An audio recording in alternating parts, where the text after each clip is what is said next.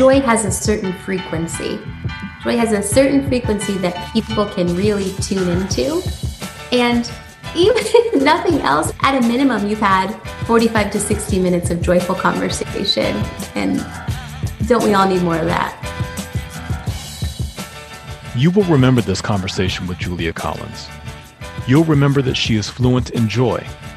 You'll remember that she's the only black woman in history to build a billion dollar startup, even though she's conflicted about that status. But that's not what she wants you to remember. She wants you to remember that Planet Forward, her latest startup, is a powerful solution to climate change. Welcome to Brand New Blueprint. This podcast discovers mission driven brands with inspiring blueprints for how to change the world. And like always, we talk to founders and CEOs while the paint on their blueprint is still wet. If you like that idea, be sure to subscribe to the podcast. I'm Ryan Pintado Vertner. I'm a brand nerd, I'm an activist, I'm an investor, and I'm the founder of Smoketown, a boutique consultancy that helps mission driven brands scale. This podcast is our way of celebrating what's possible, so let's get into it. Julia, welcome to Brand New Blueprint. Uh, I've been looking forward to this for a long time. Thank you for joining. Oh, Ryan, it's so good to be here. I've also been looking forward to it. Yeah, well, that means the audience is in for a treat, right? Absolutely. So, uh, we're going to talk uh, in depth about uh, the business that you've started uh, called Planet Forward and you know what it's up to in the world of regenerative ag and like we're really going to get into that but um, i kind of want to take a couple of steps backward because you've got this amazing like entrepreneurial uh momentum that like seems to have like this that seed got planted that that like entered your bloodstream way back. Like certainly not this is not your first rodeo in in entrepreneurship nor was your prior venture. You've been an, a serial entrepreneur uh, for quite a stretch and i would love for you to just like start us out there. How did how is it that entrepreneurship made it into your bloodstream well, I think the reason why entrepreneurship is in my bloodstream is because it actually is in my bloodstream. It's literally in my DNA. I come from like a long line of Black entrepreneurs who, against all odds, were able to create businesses, and some of them businesses that span generations. You know, it started on my um, grandmother's side of the business with the uh, grandmother's side of the family with a business called CH James Produce, which was one of the longest continually running produce and agriculture companies. Oh, wow. And then on my dad, my dad's um, side of the family with um, uh, you know, my um, a migration that my grandpa did moving to the Bay Area, San Francisco Bay Area from the deep south to start a dental practice serving the black community, you know. Mm-hmm. Um, and so I just, it really is truly in my blood. I think there's also just something about the experience of you know, being an, an, American, being a person who lives at the intersection of multiple underrepresented identities. You know, for me, someone who identifies as Black and someone who identifies as a woman, there's something about living at that intersection that shows you all of the places where the system at large is just broken. And so I think I've always had this sort of irreverence for the status quo because I see and live and feel all of the places where our system is currently not working. And so I think I've just always had this like lust for reimagining things that aren't working for many people, including our food system. I love that phrase, a, a, lust for reimagining things that are not working. And uh, yeah, that's a beautiful that's a beautiful way to think about it. it. It sounds like not only do you have like multiple generations of entrepreneurship in your story, produce and therefore farming to some degree it's or at least food sort of writ large is also in that bloodstream did i hear did i hear that right mm-hmm. absolutely you know my grandparents are from the deep south um, south carolina and west virginia and you know in both cases this is on my my dad's side of the family you know they came from agricultural backgrounds and my grandpa you know decided to per- pursue dentistry but even as he migrated here, you know, he, he brought with him his connection to food systems and his connection to land and his connection to food and growing.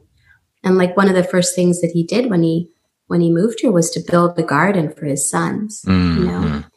And then on my grandmother's side of the family, you know, through CH James Produce, you know, just keeping that business alive and scaling it over time. So I really do believe that that this, you know, this passion for and this connection to food systems is something that was carried intergenerally intergenerationally as my as my family migrated. Mm, mm.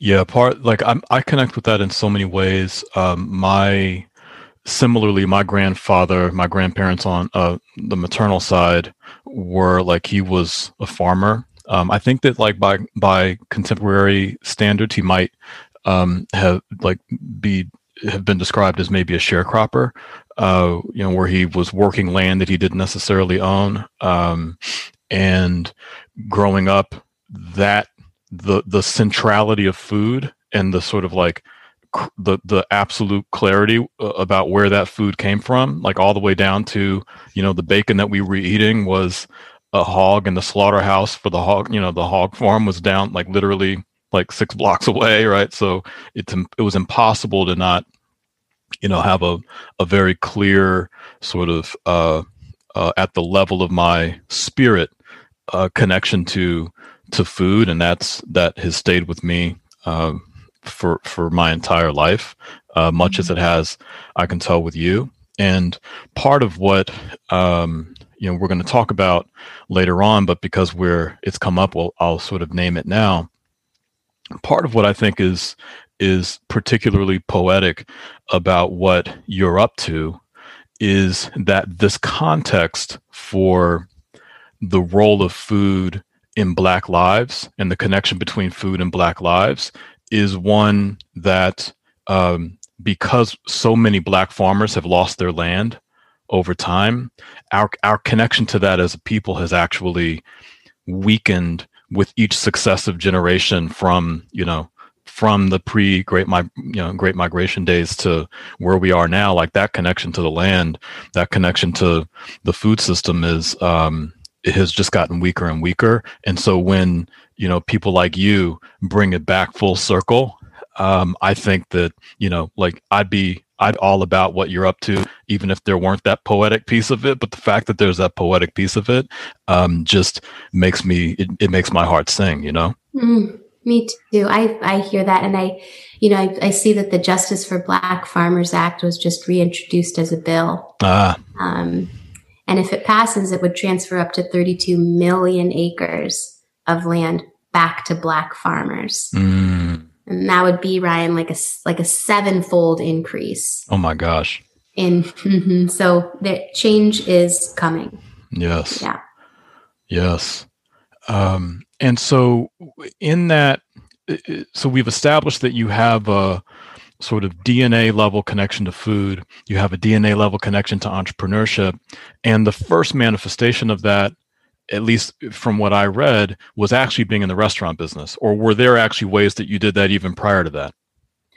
I mean, it really was, you know, when I was in my early 20s, I was living in New York City, I was kind of working in sales. And, um, you know, whenever I had like two nickels to rub together, the first thing I wanted to do was to go to a new restaurant, mm-hmm. you know, or if I had more than a couple of nickels to like buy a plane ticket and go, you know, go to go to the best restaurant in a given city. So I've, I've just always, even before I truly um, ventured into you know food entrepreneurship, I just have always been drawn to anywhere where food is happening, mm-hmm. anywhere where food is being created, grown. Even during business school, you know, that after I graduated from business school, I didn't go straight to my full time job. I went to go live on a water buffalo farm in the south of Italy. Oh, wow. Yeah, I had met this amazing baroness, La Baronessa Cecilia Baratta Bellelli, is her name. This beautiful woman, almost six foot tall. And I met her socially, and she just said to me one day, Julia, you will come you will come and you will stay with me and I will I will teach you I will teach you about food.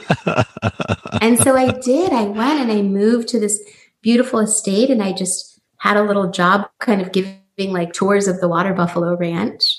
And then whenever they would let me sneaking into the kitchen to learn everything that I could, the style of cooking in that region was called La Cucina Povera, this really like, which has now become, you know, sort of like a celebrity thing, but this idea that you use very, very simple ingredients to create the, the, the tastiest, most, mm. you know, satisfying food, that it starts with very simple ingredients, just grown mm. very well.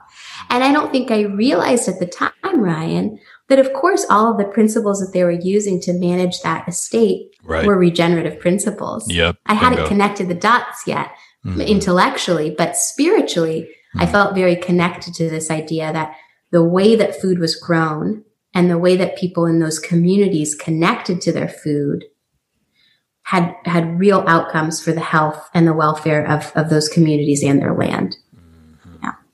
Mm-hmm.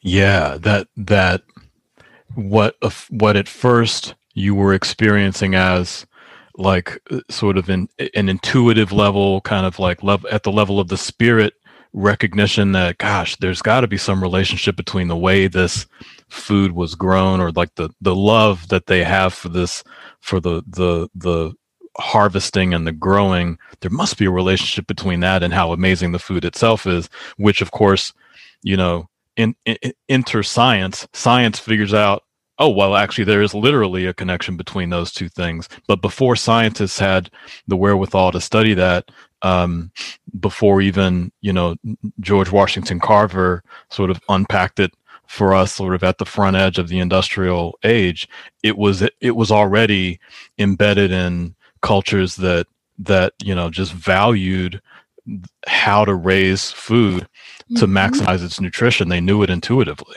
they knew it intuitively. People are eating with joy and pleasure. Yeah. People are not holding themselves to diets or counting calories. And yet there are very low instances of diabetes and obesity, few to none in the community that I was living in. Mm-hmm. People were living well into their 80s and 90s. Mm-hmm. And I thought, this is so incredible. It isn't that there's anything wrong with Americans. There isn't anything wrong with who we are. It is absolutely the food system that we're living under that's causing these disproportionate rates of, of, of things like diabetes and obesity in our communities. It has everything to do with the food system and not the people. Mm-hmm. Yeah. Mm-hmm. And at that time, when you had that, um, what I mean, I'm sure that I'm not the only one. Everybody who's listening to this is like, okay, like, w- sign me up for for going to kick it with uh with the Baroness in you know an Italian villa, like ready. Um, at the time, though, after you had that experience, had you um, had you already made another entrepreneurial decision meaning like you knew that there was another business that you were going to start and you actually had identified that or not not quite the, was the very beginning of my journey because after that i went to go work on shake shack you know, oh wow i didn't know that mm-hmm. step yeah absolutely i had a had an opportunity to just be an intern at that business um, very cool and just have a little just a little window into this you know, incredibly interesting. At the time, this is 2000, sort of 9, 10, this new segment or this growing segment called fast casual. Right. You know, this is like the beginning of Chipotle, the beginning of Shake Shack. We were facing an economic downturn, but customers still wanted to have really great dining experiences. And so they were sort of trading down from sit down casual, sort of the Applebee's of the world. But many of them, even in this economic downturn, were trading up from traditional quick service like the right. McDonald's and Burger King. So there was this new segment of the restaurant industry that I was really inspired by because I thought, oh my gosh, here's a, here's a place where we have an opportunity to create a better dining experience than what's happening in quick service with better ingredients and also meet customers where they are in terms of their desire for something delightful and delicious. So so the fast casual segment of the restaurant industry was where I started to really build my entrepreneurial chops. Mm. I had missed that step. That's that's what an amazing time to be there, and what an amazing like Shake Shack is. I mean, like they're they're going to be writing books about Shake Shack, right? Like that they just amazing entrepreneur, you know, vision, execution, timing, like all that stuff. Like, and and it sounds like you were you were there, if not at the ground floor, because I can't rem- quite remember when they started. You were there early enough um, that you got to really see some lessons learned.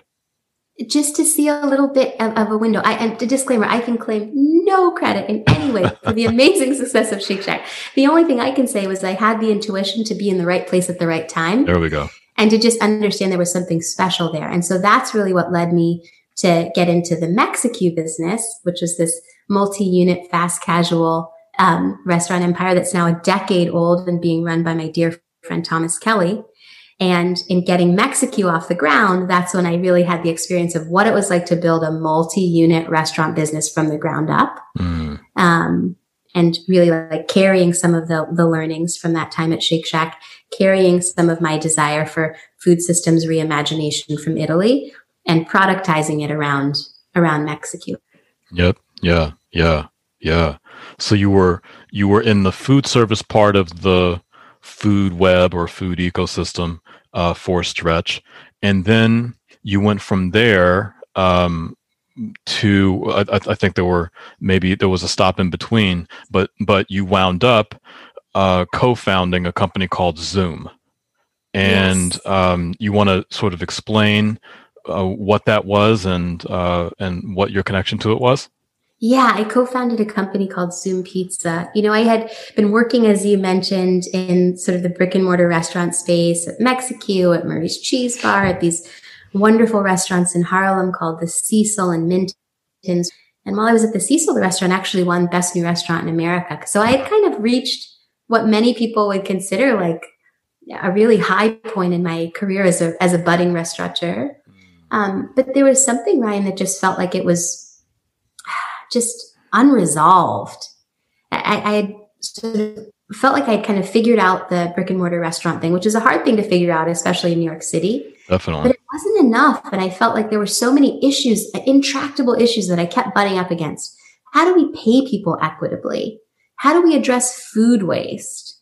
How do we shorten supply chains? How do we reduce carbon emissions? Why are there cars, you know, huge trucks idling outside of my restaurant? Like mm-hmm. there were these things that I just kept butting up against. And, you know, I, I was just at a point in my life where I had this unapologetic desire to, to dream of something bigger. And so I decided to leave this wonderful life that I had in New York, move back to the Bay Area, you know, which is my hometown, San Francisco, and to co-found this company called Zume Pizza where our mission was just to figure out how to use technology to create better outcomes in the food systems. You know, how to use robots and automation in the kitchen to reduce the drain on human bodies and to mm. um, create a safer working environment. You know, how to innovate around packaging so that we were, you know, creating less packaging waste and reducing, you know, the, the need to, to, to ravage our forests for packaging. Um, we looked at just almost every aspect of how food is grown and distributed and marketed. And it was a really creative and wonderful time for me those first three years at, at Zume Pizza. I can imagine. And during that time, you were part of a team and you yourself played a role in raising in the number every time i say this number out loud you know it's it's been published and like so i trust the number but i say the number out loud and i like think that i'm saying it wrong. 450 million dollars you raised over the course of that of that uh, time span with zume is that right? Yeah we we um that is roughly the number. Um and you know i think that when you think about the capital strategy for a business, you know, the capital strategy for a business should match the vision and ambition of that business. There we go. And we were looking at everything from automation to packaging to logistics to third party logistics to, I mean, and so our capital strategy matched the ambition and vision of the company. Um, but I will tell you, I, I certainly learned a lot in, in those years. And I think a lot of the, a lot of the insights that I gained during that period of heavy fundraising I've carried over to the way that I, I think about capital strategy or building a building an investor base now at Planet Forward. Um, there were some good lessons learned there for me. Mm, mm. And before I actually want to learn about those lessons uh, to the degree that you can share them, but before we go there, like I have to just celebrate the like what winds up being true as you know a founder of color a woman in that raised 400 and some million dollars and had a valuation that therefore went above a billion bucks and achieved unicorn status. And that like that sentence black woman founder unicorn is not like though that can't be said for anyone else except you right? Which is an oprah winfrey level like head exploding thing to say and and that must i believe like must be celebrated every time it comes up because it's just remarkable Mm, I so I so appreciate that, Ryan. I really appreciate it. And then, you know, since I feel like I'm sitting with a friend, I can just keep it real with you. I have a very I have a very strange relationship to that fact, you know, to be the first black woman that's raised a unicorn valuation. I think the first thing is um, that just shouldn't be the case. Exactly. There are so many genius level black women building iconic businesses mm-hmm. that deserve the attention and the capital and the customers. Um, and despite the fact that I think the venture community is making some efforts to get us there, I still frankly think that there's just so much systemic racism and sexism that is pervasive across every facet of our society, unfortunately, including venture. Mm-hmm. And so I still think we have a long way to go. And that's why, you know, apart from, you know, in the, in the little bit of time that I have outside of working on Planet Forward, which feels like everything I have, I do a little bit of angel investing and I, you know, micro target my investments to underrepresented founders. Yeah. That's what I can do, right? Um, yeah. I think the other thing is that, you know, Brian, I just fundamentally don't value myself based on the valuation of my company. Right. what I really want to be known for in the future, the thing that I hope people remember me for is that I was a powerful agent for tackling climate change. Mm. Like that's the that's the byline under my name, and so mm. I have to keep mm. working to get to that point. Mm. Yeah. Mm-hmm. Yeah. Amen. Beautifully, uh, beautifully said. Um, and I'm I and and I'm hearing it in, with the spirit in which you've delivered it. Like yes. Um, let's go back to something that you uh, a hint that you dropped that's going to be a nice kind of um, bridge here.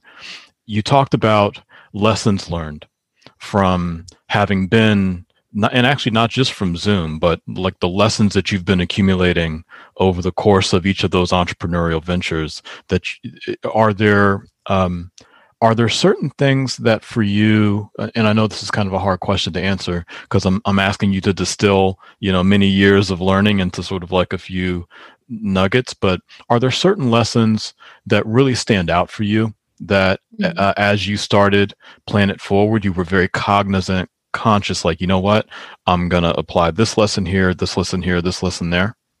Yeah, there, there truly are. And I try as, as much as I can, Ryan, to like articulate them or codify them because I want so much to pass the hard earned lessons that I've learned, you know, to other folks who are in the seat, whether you're raising for your company or you're raising for your fund or you're raising for your nonprofit. Many of us, it's just part of our life as founders and entrepreneurs that we are always raising. Yep. It's just a fact. So I think one that's sort of like a, a small hint that I, a tip that I give to myself that has unlocked a lot more joy is to try to find a way to make the process of fundraising actually enjoyable for yourself. Mm. Like whatever that looks like. Because if it's always going to be the case that you're raising until you reach some exit point, then why saddle yourself with something that's going to feel heavy and hard and terrifying? And what I would argue is that like it's not that fundraising gets easier over time. You just get a, a little bit better at it. Because you do it more often. Part of what makes me good at something is when I actually can unlock the joy in it. Yeah. So tactically, what that looks like when I'm pitching, if I'm pitching you right now, Ryan, before I even get into my business, I just start with a story about myself. Mm. I start with it. It's usually a story about my grandparents' migration and our connection to food. And it's a two minute story, but it gives me a lot of joy every single time I tell it. It makes me right. feel like my ancestors are in the room. There we go.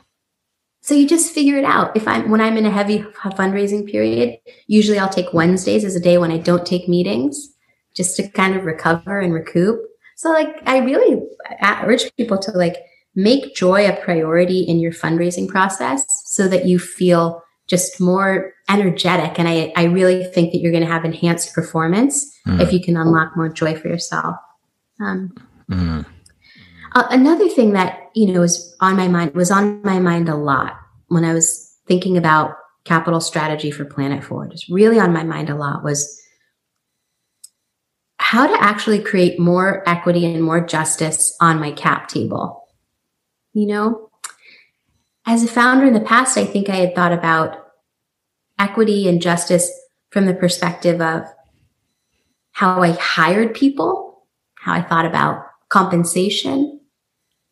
But I hadn't really, I just, I had sort of an aha moment with Planet Forward that I was like, I can extend that framework, not just to the way that I think about my employees, but the way that I think about my cap table. And so, you know, as I often do, I sort of dialed the needle all the way to the right and I asked right. myself, what would, what, yeah. what would radical look like? Right. Like not just a little bit diverse. What would a, what would a radically diverse cap table look like? And I was sitting with my friend, um, a wonderful investor named Sutian Dong in New York. And I was like, do you think I could raise a round where 99% of my investors are people who identify as women or people of color? And she said, not only do I think you can do it, you have to do it and I will help you do it. and she did. You know, if at the end of the day, our job as founders is to, you know, return value to our investors yep. ultimately, then why not return that value to a radically diverse group of people? Mm. Um, so that's that's what I did at Planet Forward, and I think that's what I'll always do. Mm, mm, yes, yes. So much to to um, uncover on both of those two fronts. On that first piece that you said, a connection that I have to that that I, that story of sort of building joy um, into the process that I didn't even really um, think about until you just said it is uh, the way that I named um, my company. So the name of my company is Smoketown, and it, it that name was terrifying when I picked it because no one guesses accurately what the hell this business is, right? Like it's n- none of the things that the word Smoketown cues actually have any relationship to what we do um, which as a branding nerd is sort of like you know mistake number one like and i was terrified. But the the name of the company is tied to the neighborhood in louisville kentucky where my grandparents lived where my grandfather was raised. Um, he, my my whole childhood was hearing him tell stories about smoketown in louisville. And so for a lot of reasons it was natural for me to name a company after my ancestors because so much of what he was about was potential and and what I thought the company was going to do was unlock potential, you know, among founders. So to, in my brain, the connection was obvious. In my heart, the connection was there, even though I was scared to death. And the joy thing that you just said is what turned out to be true. Is this totally sort of like uh, nonsensical name gives me great joy to explain. And people pick up on the joy. People like, oh, wait a minute. This is not just your, you know, average, you know, founder story. Like this this guy actually gives a shit about the company he's built and and and there's an authenticity there that I I, I can be totally honest. I did not intend, mm. uh, but nonetheless it was there which is i think part of what i'm hearing you say about like starting with that authentic story of like why you even care about the food system um, put you in a place of personal joy, but probably also, you didn't quite say this, so I'll just complete the thought, has the impact on the listener of, whoa, like we're in the presence of a different kind of founder and a different kind of conversation. And I would have a, I would expect, therefore, that it has a pretty positive impact on the outcome. Yeah, it does. People, what did you say? People, people hear the joy. Joy has a certain frequency. For sure. Joy has a certain frequency that people can really tune into.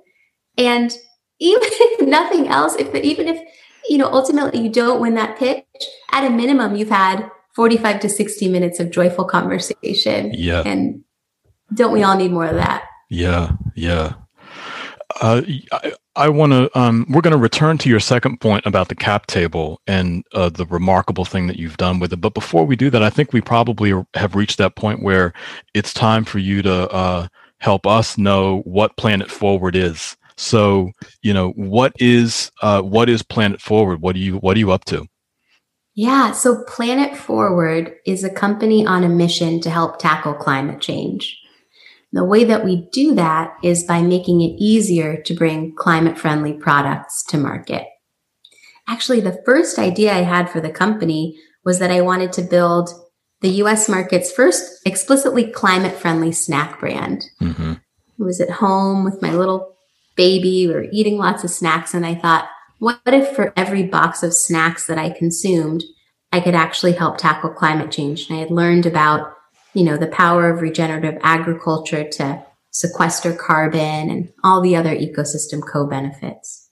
So off I went to create a climate friendly snack brand. And it was almost impossible. And it wasn't just hard, Ryan, because making tasty products is hard or branding is hard. Of course, all those things are hard. And that's what you help people with at Smokestack, particularly on the brand yep. strategy side. It was hard because I naively thought at the time that there must be some like multi attribute database that I could search and find out where ingredients came from, how they were grown, the outcomes of those practices. Only there wasn't. And I, I'm telling you, I searched high and low just struggling as a small brand to find the data that I needed to make a more sustainable product. And this, I tell you this because this is actually how the Planet Forward software was born. It was so hard as a brand to improve the sustainability of my product because I didn't have access to good information that I decided that I needed to solve this problem for all food brands who are willing. So on the software side of the Planet Forward business, we're building a tool that helps brands become more sustainable and understand their carbon footprint by connecting them to high quality data and options for sourcing and sourcing ingredients. Yes.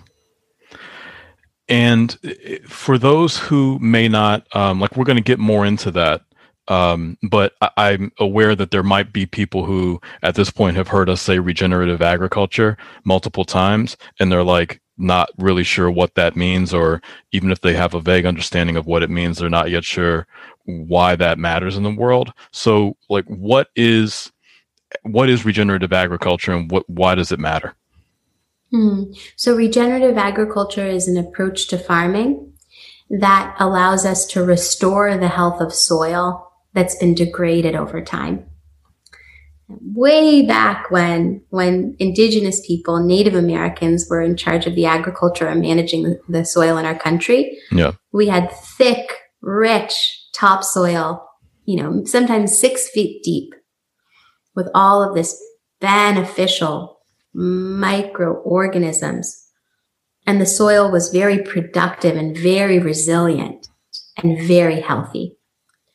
Unfortunately as agriculture was handed was stolen and and and in the hands of um, uh, the, the current agents of, of the agricultural system, we lost many of those practices and we started to supplement them with things like nitrogen based fertilizer, pesticide, herbicide, fungicide, lots of heavy equipment. And we're at a point now, Ryan, in the United States and actually in many parts of the globe where we have less than 60 years left mm-hmm. of farmable soil, meaning that our soil has become so degraded, so nutrient poor, so absent of, of the healthy mycorrhizal activity that we're in jeopardy of not even being able to farm our soil.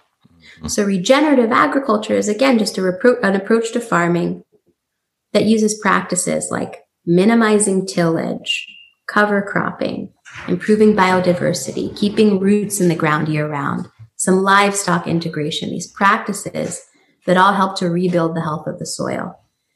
And as we rebuild the health of the soil, we're also helping to sequester carbon in the soil and in the above ground biomass. And this is why people get very excited about the relationship between regenerative agriculture and tackling climate change because of that carbon connection. Mm-hmm. mm-hmm. Yes.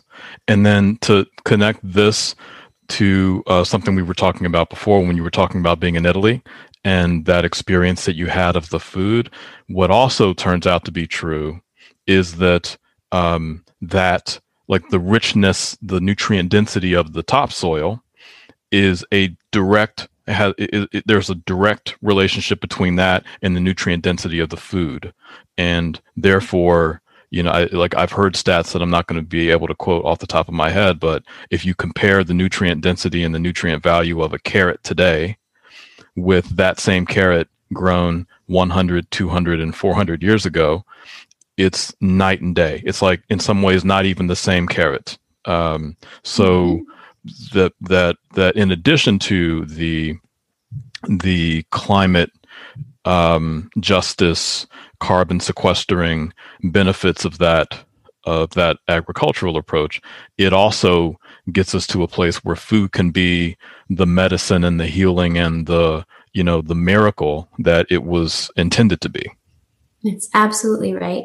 In so many cases, we are solving for, um, you know, long supply chains or cosmetically perfect food yeah. um, at the expense of solving for nutrient density, which is expressed in, you know, literally feeling better and getting more nutrition from the food you eat. I also believe that nutrient dense food tends to deliver more flavor. Um, mm-hmm. Yeah. Mm-hmm. Absolutely. And so with Planet Forward, uh, the software side of it, so essentially Planet Forward, therefore, is a software business and it has a you in fact did create the regenerative snack. That's right. Moonshot snacks we launched in december of 2020 so planet forward is a snacks and software business where the moonshot snack brand is our first product. But the moonshot snack brand ryan is also our first customer as I kind of mentioned, our first customer for the software tool. All of the pain points that we experience in creating an ultra sustainable brand, we're solving for with the features that we're creating on the software side so that other brands have a much easier path. And could you explain, um, like literally, what would a what would a founder's experience with the software be, or a product developer like? How does it actually work? Yeah, I mean, when we talk to food brands, they often tell us that they just want to know the best way to improve the sustainability of their products so that they can better serve their customers, so that they can serve future generations. It's something that's on so many people's minds. I think we even saw that with some of the Super Bowl commercials that we watched on Sunday, right? The gap that we see or the place where people are struggling is many brands are trying to figure out how to make sustainability a priority among the 20 or 30 other things that they need to do rather than how to partner with a with an expert for whom sustainability is their sole focus you know? But i really believe and we really believe at planet forward that a brand's impact the scope of a brand's impact is really only limited by the quality of information that they have. And so what we need to do is to really make the expertise of sustainability something that's within reach of brands. So what do we do? We do things like you know, carbon footprint analysis at the product level. We give brands essentially a nutritional fact panel instead of for calories and fat for carbon and carbon equivalents. So they can be exactly sure of their carbon footprint at the product level. We give brands a clear picture, a diagram of what aspects of their overall supply chain are the most carbon intense. Is it the growing? Is it the distribution, the manufacturing, the retailing?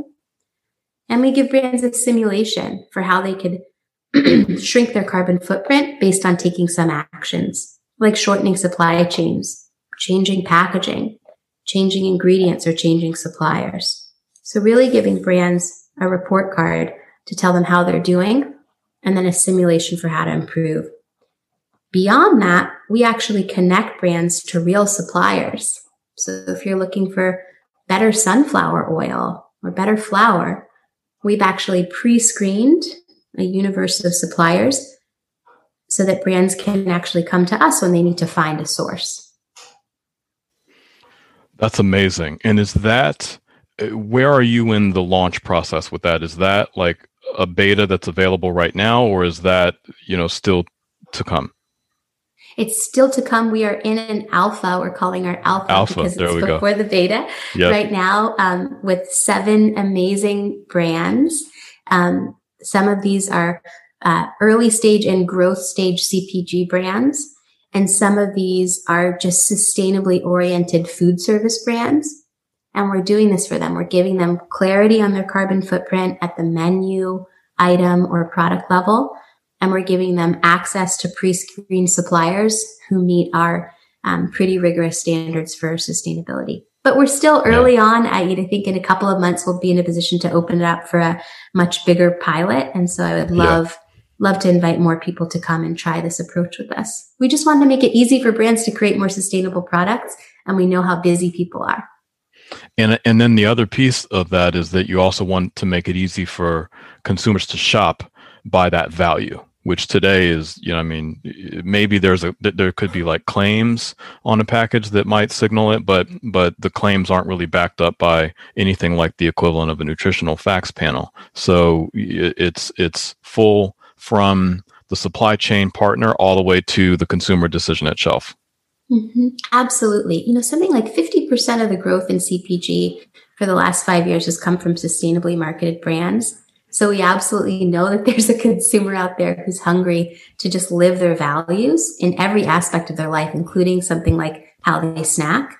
Um, but the gap again for brands is, is often just a resource gap. So Planet Forward wants to be like a chief sustainability officer as a service um, for food brands who are looking to reach sustainable consumers. Wow. There's the tagline. That like that's the that's the elevator pitch. Like, ladies and gentlemen in the in the audience, if you're trying to like figure out how you get to an elevator pitch in one sentence, um, Julia just like put on a clinic. That's it. Oh my gosh! Well, I just tried that out, fresh out of the gate, so I'm glad it worked. well, uh, it, it won with me. Um, okay, great. Yeah, that yeah. So one I want to get into like one of the things that that uh, this podcast has is that we have an audience that has quite a few founders in it.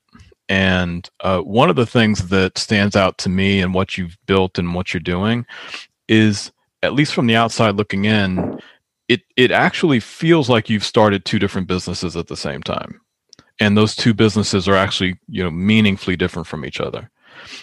And I wonder, a, is that how you're experiencing it? you know, and if it is how you're experiencing it, what's been challenging about that? And uh, are there some sort of like, well, let's just start with the challenging parts. Like, are like, a, is that how you see it and how you experience it? And B, like, how challenging has that been? I definitely experience this as one business with two products or one business that's a platform business. Mm-hmm. But I will tell you when, when for every investor conversation I have and every advising conversation I have, this is always the place where people are like, you're, you're making snacks and software. Are you crazy? And how in the world are you going to pull that off? Right. so you are not alone in, in asking this question. But I mean, it very much is the case that like the snack business is a reference customer for the software tool. So when we thought about the pain points mm. and we thought about the features to address those pain points, we really were building around an experience that was authentic to us and that we really knew. Um, but it, this isn't the only way to build a business. I, I think what I'm learning is that our ability to execute. I mean, let's, I'll tell you this. So we went from a standing start in January of 2020 to product and market in 11 months, mm-hmm. you know, mm-hmm. from a standing start. Yeah. So our ability to execute at Planet Forward is really a function of just the, the people that, that work at the company. I think that mission driven leaders who are building businesses that are tackling some of the hardest problems in the world have an unfair advantage in terms of hiring people. Mm-hmm. I think you can get some of the very best folks in the world who could go, you know, make much higher salaries at much less risky companies. Um, you have an advantage in hiring those people when you're a, a, a, a mission driven founder who's building a business that's tackling a hard problem in the world. So it really is about great people. And then, you know, we have all kinds of just internal tics, tips and tricks. We're definitely a process oriented company. Mm. You know, we use OKRs. We use Asana task boards. You know, mm, yeah. we are obsessive about documentation. Um, but frankly, you know, at this stage in all of our careers, I think organization is probably table stakes. It's the right. talent that's the big differentiator for our business. Mm, mm, yeah, yeah. And uh, as you think about the things that you've done that that ha- have helped make it possible to run like to build a platform that has two products and to have that and to have it operate at the speed that you just articulated sort of from standing start to you know minimum viable product or like a real thing actually more than minimum viable like the real thing is like up and running in the marketplace. Other than you know hiring a great team and having good processes eh, has anything else been particularly you know critical in what eh, what make has made that possible especially you know considering the fact that you know you're a working parent and you know you've got so you've got that other aspect of life that you're juggling. I think relentless prioritization um, is something that i've really leaned into particularly in this period um, since launch moonshot. You know now that moonshot is an actual business with a product and market that brings a new level of intensity. Mm-hmm. and relentless prioritization for me just you know really begins with being able to say no um, to say no to things that are not critical for the business or frankly ryan like going way back to the early part of the conversation saying no to things that just don't spark joy right mm-hmm. if yeah. it is the case that joy is my superpower as a right. leader then anything that robs me of joy gets a really really low priority and maybe we just don't come back to it yeah and then i'm trying a new thing this month for for all the founders out there called focus time where on my calendar, I block seven to 10 hours per week mm. of focus time. I block them in minimum of two hour chunks. Mm-hmm. And my team knows that these are like sacred times. We don't schedule over them. And I encourage everyone else on the team to schedule their own focus time as well. Mm. hmm Yeah. That's a good, uh, I've, I have, dis- I discovered focus time and it it it, it really does uh, it really does make a difference. Um, yeah, gosh, we we we keep bringing it back to joy, and I think joy as the superpower uh, is yet is another tagline. Like here we are, like I'm like we we keep you know being able to sum this whole thing up and sort of like you know in a phrase and i think that's another one like joy as as your superpower and therefore um, if it's not bringing joy then it, it begs the question why why am i doing this? Like there's got to be mm-hmm. a pretty damn good answer to that question if if joy is not in the equation. Absolutely. And you know joy wasn't always what my my superpower I, or maybe it was but i didn't claim it.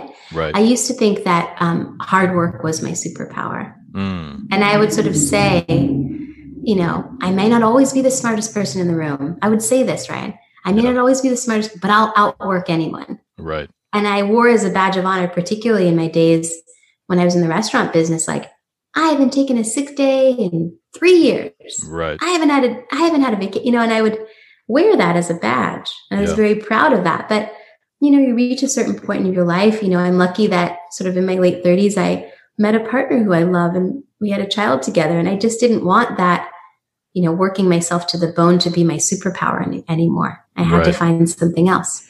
Right, right. Right. Uh, I want to get into uh, because I this is going to be a, a change of gears because I am a brand nerd um, and sort of a consumer behavior nerd. One of the things that I've been really watching with what you've done, uh, you and your team have done with with Moonshot, is that you are, if not the, you're one of the first brands to truly lead from a consumer facing standpoint to lead with climate and to lead with and, and, to like tell the story about regenerative. Like i can only think of a handful of other brands all of them relatively young actually that have even attempted that.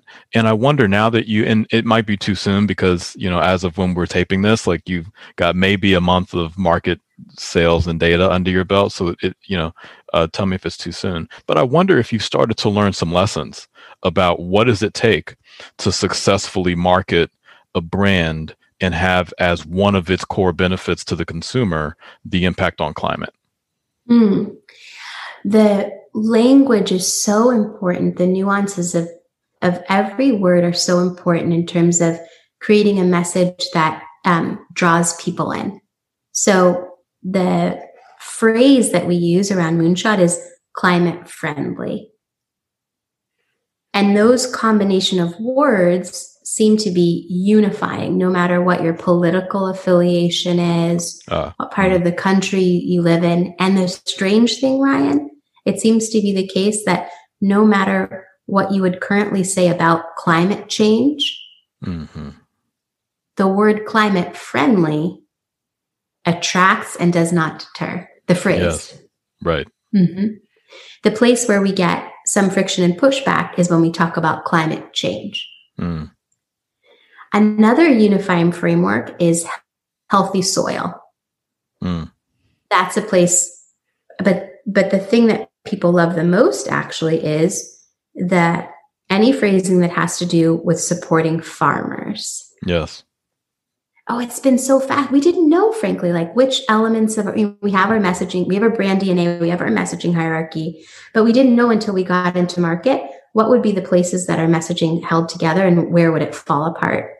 And so that's been our experience so far that things like healthy soil, climate friendly, and supporting farmers are elements of our narrative that really draw people in.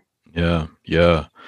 Yeah, that's that's great learning and uh, the the supporting farmers part in particular resonates with with me and what we've seen with some of our clients. Like there's it, it, you ask the average person like uh, to your point, blue state, red state, purple state, doesn't matter. Like, you know, boomer, millennial, it, you ask them, like, give me a short list of the people who you trust.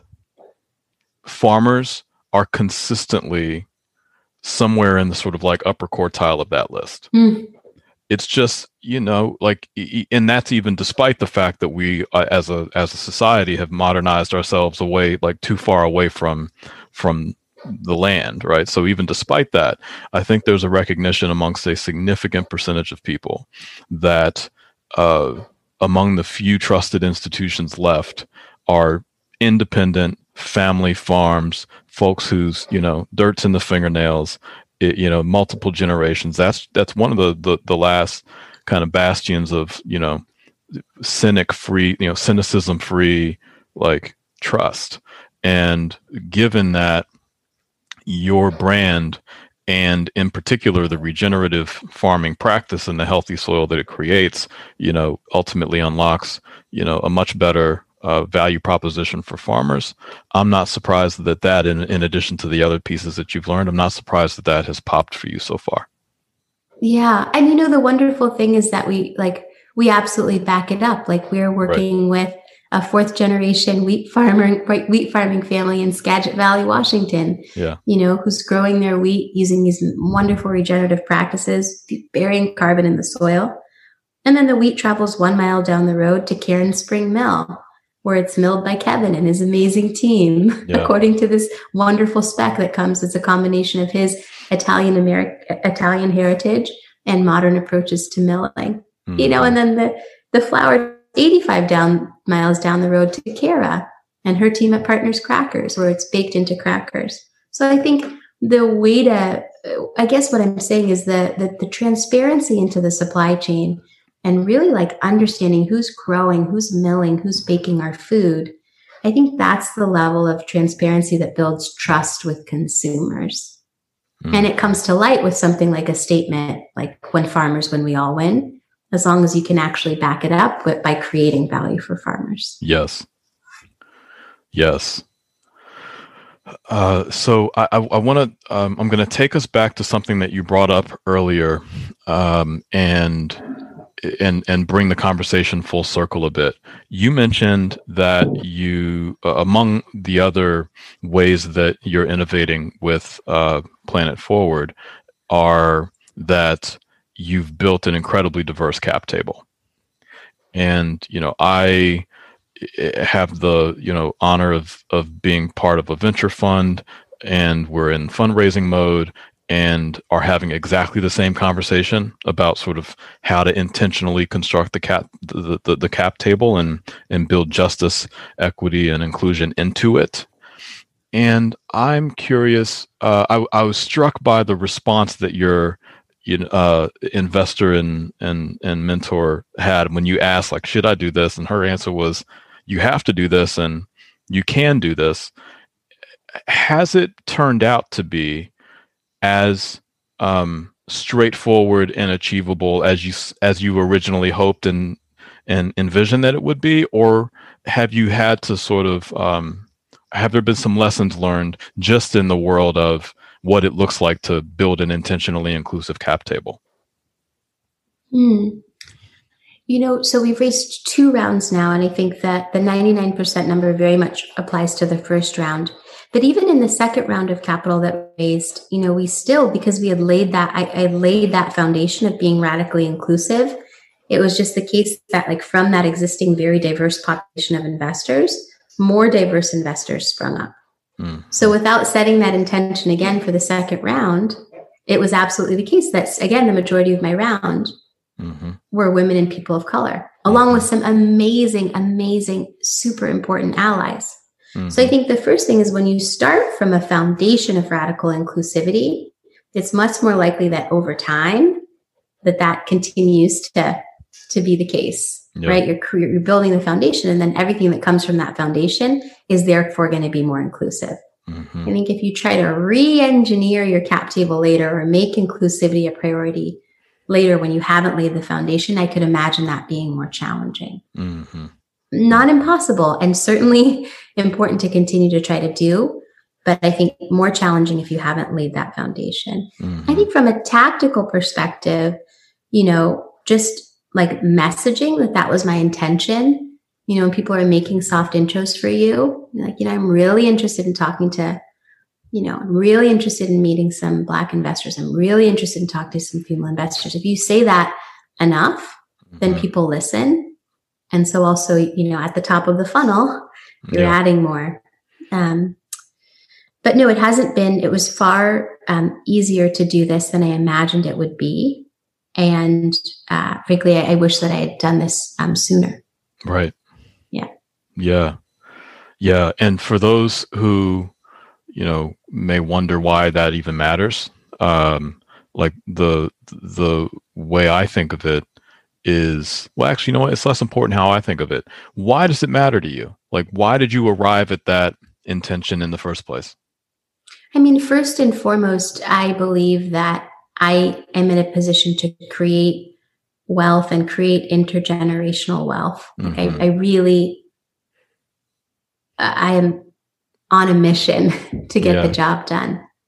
Um, and because I'm working in the private sector, as I scale my impact, I will also scale my the value of the company. Mm-hmm. And so if I'm about justice and equity in every area of my life, then in this very important area of creating wealth and promoting intergenerational wealth transfer, I need to be about equity there. So I think the first thing is just, you know, being aligned across all facets of my life or or living in alignment with my values that's first and foremost but then there's also this other thing just from a, like um, a purely selfish perspective as a as a black female founder i just feel so much more trust i feel so much more ease i feel more seen i feel like i have the ability to be more vulnerable mm.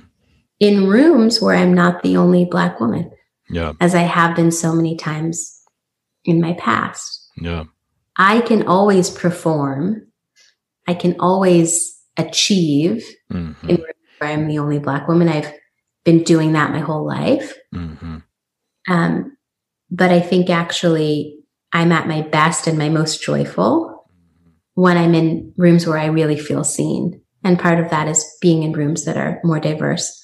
And so since I'm building those rooms, I want to build them that way. Like, for example, I had my first board meeting last week um, my first board meeting for Planet Forward last week.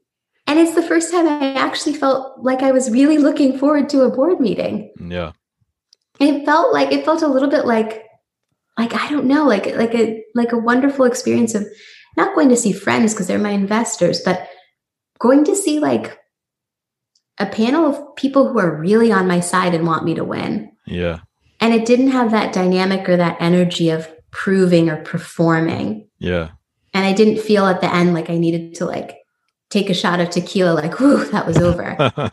Actually, the meeting ran long and we all just kind of wanted to stay. Yeah. And it's just, you know, by virtue of like being intentional about creating inclusivity in that room, I, as a founder, was able to step forward in my real, authentic self And I think the business will be more successful. Planet Forward will be more successful because I really am able to lean into the help that's available to me through my investors because I'm able to lean into more vulnerability with them because I feel more seen by them. Mm-hmm, mm-hmm, mm-hmm. As always, beautifully put. And uh, one of the things that uh, you, you, you described it as joy, which is um, is the through line uh, to this conversation. I, I, was I was thinking of it as um, that that need the, the ability to perform like what's true for so many of us who are the only in the room is that our ability to perform is not really the, the problem. The problem is perform at what cost. The problem is is when you're not seen when there's no room for vulnerability when there's the extra layer of weight of uh, that, that that all of that all that comes with um, sort of the the way uh, racism and sexism and you know homophobia are brought into a room uh, when you're the only of any of those kinds. Uh, it's it's yes we can perform, but perform at what cost uh, to ourselves personally, emotionally, and and and at what cost of joy. So uh, that I am beyond thrilled that the you know i don't want to call it an experiment but unfortunately that's the only word that, that that comes to me. The the sort of like intentional experiment of like what will happen if i build you know the board that that will give me joy that in fact it has has uh blossomed and and bloomed. That's uh, that I'm, I'm so glad to hear that and uh, and thank you for sharing that story. I think that's gonna that's gonna touch a lot of folks who are listening to this. Yeah, I think as founders, we have so much more power in some cases than we even give ourselves credit for. Yeah. You know, Amen. we have more power and influence. It can, particularly when you're fundraising, it can feel like you're kind of at the whim of the market sometimes, yeah. but actually, that's another mindset shift that you can yeah. do with yourself is to kind of lean into the places where you actually do have some influence. Yeah, yeah. Well, so speaking of this amazing business uh, that you've created, I've taken a lot of your time, and you actually need to like literally go run that business. um, I want to just close out with uh, with thanking you for the time. Thank you for uh, sharing your joy with us and and giving us a path uh, to creating more of it uh, for ourselves. And and thank you for for uh, being a trailblazer and what it takes to uh, to bring climate justice back to the center of of sort of how this economy works. So I yeah, uh, uh, thank you so much. Well, thank you for having me, Ryan. Thank you for just your continued support of me and of Planet Forward and of Moonshot. And it was a joy. It was a joy to be here.